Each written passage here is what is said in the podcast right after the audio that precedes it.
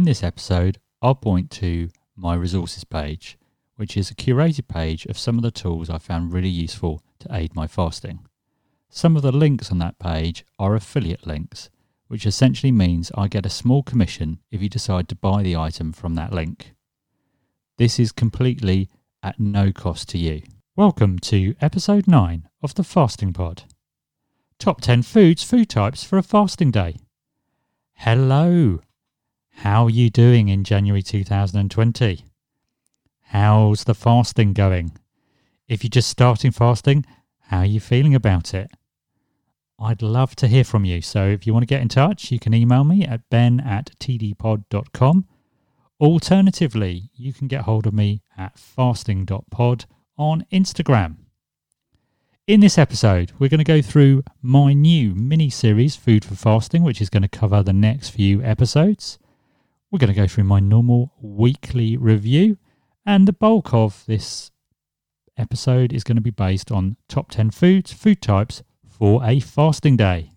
He's not a medical professional, he's not a nutritionist, he's not a best selling author, he's not even an athlete. But he is a man who's passionate about the fast 5-2 diet. He wants to try and get everybody to be able to achieve their health goals whilst having their cake and eating it. And here he is, the man himself. It's Ben Hampson. Hello. So, what I wanted to do first of all is just to briefly introduce you to the mini series Food for Fasting. And really, the first thing to sort of discuss with you is is kind of how I've approached this. I've been thinking about it long and hard, and I was going to do a whole load of episodes with a whole load of menus, but in the end decided that wasn't really the best approach. So what I've decided to do is essentially split down it into three main episodes. Probably it will go into a fourth episode, I would think. The first one is today's episode, foods and food types for a fasting day. Next week is foods and food types for a non fasting day. And then what we're going to be looking at is uh, menu planning and um, shopping based on that, that menu planning, just to try and make it as sort of a cost effective as possible. And then the last thing, really, and I think something that I, I know I've missed in the past, and something that I really wish that I've I did, but you know I've kind of started to do now, is look at an evaluation of kind of what you know into your weekly review really as to what and how you've got on with the the menus you've produced. The main uh, sort of uh, outcomes of that will be, you know, what didn't I like and what I did I like. You know, that's obviously clearly a uh, an interesting one. Also, some menus you'll find that actually, well, I don't, I, I kind of like roughly what's in there, but there's something in there that I don't particularly want. So how do you sort of swap that out and what put sort of mushrooms in its place, for example? And, and also sort of looking at, you know, what didn't work and why it didn't work. And again, can you can you sort of slightly change things to, to make that work? So let's move on to the weekly review. So how are you doing with your reviews? I would love to hear from you. What, particularly, you know, what's difficult? What do you need help with? Let me know. Ben at tdpod.com on email or fasting.pod on Instagram. Weight wise, I've gone down from to 71.9 kilos, so that's a loss of 1.2 kilos or two and a half pounds, which is really good. I'm really pleased with. Perhaps a bit more than I'd like. I mean, obviously, you really want to be about one kilo, two pounds roughly, but I'm still still happy with it. Uh, I don't think I'm going to be doing any experiments next year. I think I'm just going to once I get to the weight I want to be, I think I'm just going to stay there. My resting heart rate is also down from 65 to 60. I've been eating a lot of kale this week, so I think that has got a lot to do with it. Unfortunately, my exercise has been down. Um, unfortunately, my dog was ill. Um, he got toxic shock from eating something, and so was very, very sick. I'm pleased to say he's all better now, um, but um, it has limited our, our exercise sort of over the week. Hopefully, hopefully, should be back to normal sort of over the weekend. Still feeling great in January, as I alluded to earlier. My sleep's all right, but it could be better if I had a bit more, I think. And I finally started to use my blood pressure monitor, which is really good and something that I have been saying that I'm going to be doing for, for a couple of weeks. So let's see how that goes. I'll be it was sort of high um, systolic, which is the the lower figure um, today, which is kind of what I would expect. Is what you know I, I'm normally used to. I will try and do it this afternoon though to see whether it changes because I do find it seems to change between the morning and afternoons. Okay, so let's move on to the main topic of conversation top 10 foods, food types for a fasting day. Okay, so this is my top 10. It's not based on anybody else, but it's my top 10. And, and I'll try and explain the reasons. And we're going to do it like a proper DJ. So we're going to start at number 10 and move to number one, number one being the best. Before I start, though, I just really wanted to go through that. Um, what we're looking for on a fasting day is foods with a low GI value. So that means that they're slowly digested and absorbed and they cause a lower and smaller rise in blood sugar levels. You should also be looking to have lots of vegetables as they fill you up. As I said, I've introduced a lot of kale and I've found that's really um, been very beneficial. One thing I didn't know about, which I think is a useful thing to mention, is ideally you should steam your vegetables and not boil them. So I'm going to be starting that with my next fast tomorrow, and I'll let you know next week how it all goes. Also, although they're low GI, you should try and avoid sort of red meats and that kind of thing, and have chicken instead, or possibly have um, vegetables instead.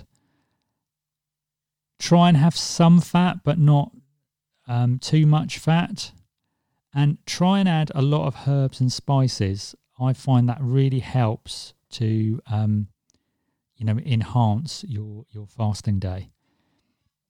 Okay, so in at number 10, we have nuts. So, nuts are great.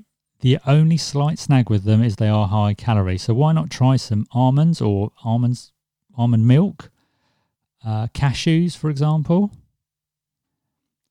In at number 9, fruit, strawberries, apples, oranges, grapes, bananas are all great. They're all low uh, GI. If you want to um, get your liver to burn more fat, you should also try grapefruit. Apparently, grapefruit really encourages the liver to burn more fat. Also, you could try watermelon. Berries are, a, and particularly blueberries, are a great antioxidant.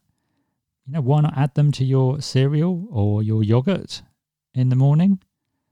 Uh, you could have mango and add a bit of apple and have a creme fraiche dip as breakfast. But just be a bit careful with fruit. And again, it's the reason why it's my number nine, because obviously it is high calorie. In at number eight, and probably should be perhaps a bit lower really, is fish. Salmon. Wonderful. Great with a bit of do- with a bit of dill. I find it's really good if you um, put it in the oven in a bit of silver foil. Normally, I would add um, a vermouth to it, but just a couple of tablespoons of water instead are are are, are great.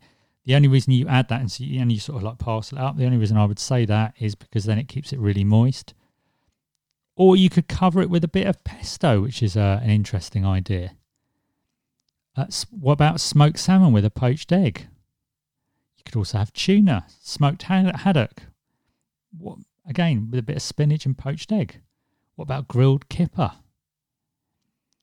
Fish is great because it's a really good source of protein. In at number seven, lentils, chickpeas, baked beans, butter beans, kidney beans, edamame beans, cannellini beans. All a great source of dietary fibre and protein. Why not try a bit of hummus? Or what about cannellini beans, tuna, cherry tomatoes, baby leaf spinach with balsamic vinegar? Mmm, lovely. Or what about passata, mushrooms, kidneys, beans, garlic, chili, and a bit of cumin, and have yourself a vegetarian chili? You could even really spoil yourself and serve it with two tablespoons of brown rice. In at number six, soup. Now, obviously, the best soup is to make your own, and ideally, you really want to make a, a, veg- a vegetable soup. But I've got to be honest, I'm really into tin soup. I particularly love Heinz tin soup because it seems to be the best taste for calories. Calories between sort of 200 and 250 calories, which kind of works um, for me. The thing I really like about soup is it m- makes you think you're getting a really big meal.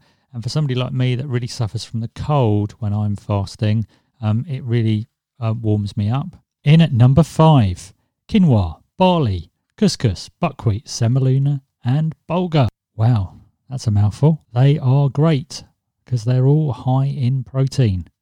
Why not try buckwheat pancakes? Mm, I'm definitely going to try that over the next few weeks. Or quinoa, prawns, and avocado salad. Mmm, lovely. In at number four, dairy. Now, dairy is great because it's low GI. Just be a bit careful with things like milk. Obviously, avoid cheese. But what about cottage cheese with fig and pear for breakfast?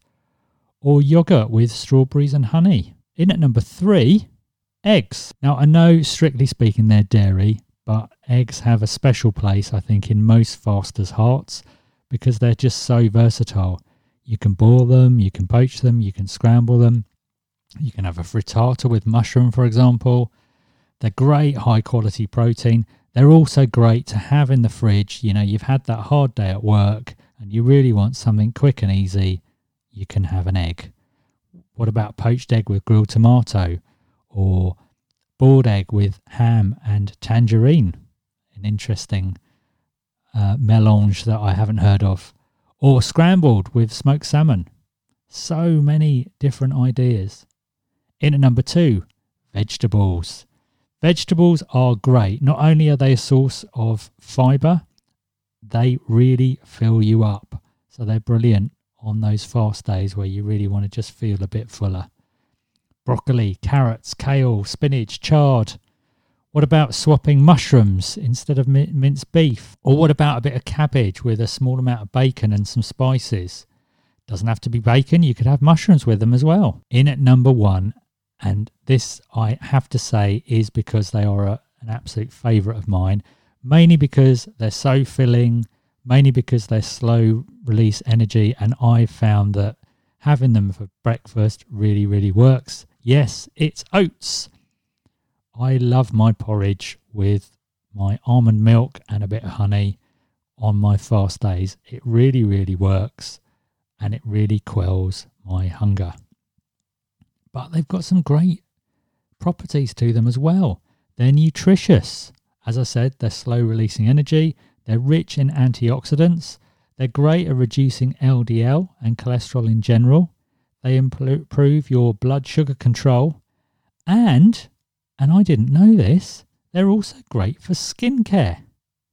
So there you have it, my top 10 food groups, foods to have when fasting. Nuts, fruit, fish, lentils, chickpeas, baked and butter beans, edamame, kidney and cannellini beans. Bit of a mouthful. Soup, the next mouthful.